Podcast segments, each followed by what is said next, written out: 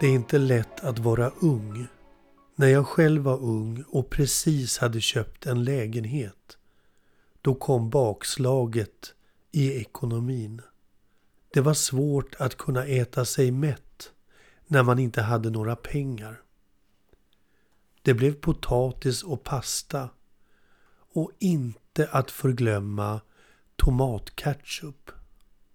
På mitt jobb så såg jag hur mina chefer blev uppvaktade av leverantörer innan jul och stora korgar med delikatesser lyftes in på deras kontor. Och jag gick där hungrig och tittade ner bland gåslever och champagne. Snålvattnet rann på mig och det kändes även svårt att ladda min matlåda med de enkla matvaror som fanns att tillgå hemma hos mig själv. Jag slutade äta lunch på jobbet. En dag kom en kollega förbi mitt rum och tittade in. Han som enligt egen utsago var en katastrof i köket ville erbjuda mig en kartong med 20 kilo frysta räkor som han hade fått. Och min motprestation skulle vara att tillreda en paella åt honom till lunch. Jag tackade givetvis ja. Och efter jobbet lastade han över kartongen från sin bil med räkorna till min bagagelucka. Det var som sagt var kallt ute så bagageluckan fick tjäna som frysbox. För själv hade jag bara en liten kokvrå med ett litet, litet frysfack. Allt gick bra. Men jag noterade att det när jag åkte till jobbet och hade värmen på spreds en svag doft av räkor i bilen. Och det skulle bli värre.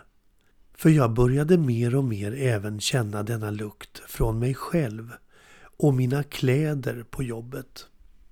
En dag tog jag med kartongen till lägenheten. Det visade sig vara ett ödesdigert misstag. Nu var det dags för paella. Och själva skalandet påbörjades.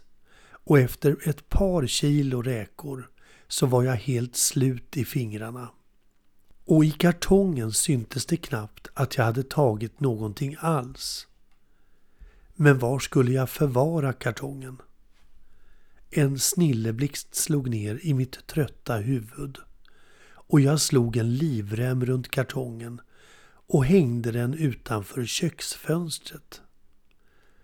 Där hängde nu en färgglad kartong precis ovanför husets entré och många grannar kliade sig säkert i huvudet och undrade vad deras unge grannpojk hade hittat på nu. Och eftersom jag var i behov av mat så kände jag att det var rena synden att slänga skalen i soptunnan. Jag tog fram min kokbok och slog upp ett recept på räksoppa. Bränn av skalen i ugnen stod det. Och sent på kvällen, precis innan läggdags, när paellan precis blivit färdig, så la jag alla räkskalen på en plåt och ställde in i ugnen på mycket hög värme. Tyvärr så somnade jag ifrån och när jag senare vaknade på natten så var lägenheten helt rökfylld och hostande tog jag mig in i kokvrån och öppnade köksfönstret. Men lite för hastigt så räkkartongen dråsade i backen och räkorna prydde nu husets hela entré. När jag kom in på jobbet nästa dag så frågade mina kollegor vad det var som luktade. Mina kläder hade under natten impregnerats av räkdoften och jag svarade lite förläget att jag trodde att lukten kom från en annan man på kontoret som troligtvis var inkontinent. Och till lunch ställde jag fram fem kilo paella på bordet och lät alla som ville äta. Själv ringde jag Anticimex för att boka ett besök och få bukt med lukten hemma. Och det blev även strålande tider för kemtvätten på hörnet. Min kollega tyckte mycket om min paella och kom efter jul med ett nytt erbjudande om ännu en kartong med 20 kilo frysta räkor. Jag tackade för erbjudandet men sa vänligt men bestämt nej och gav honom en kopia på mitt recept.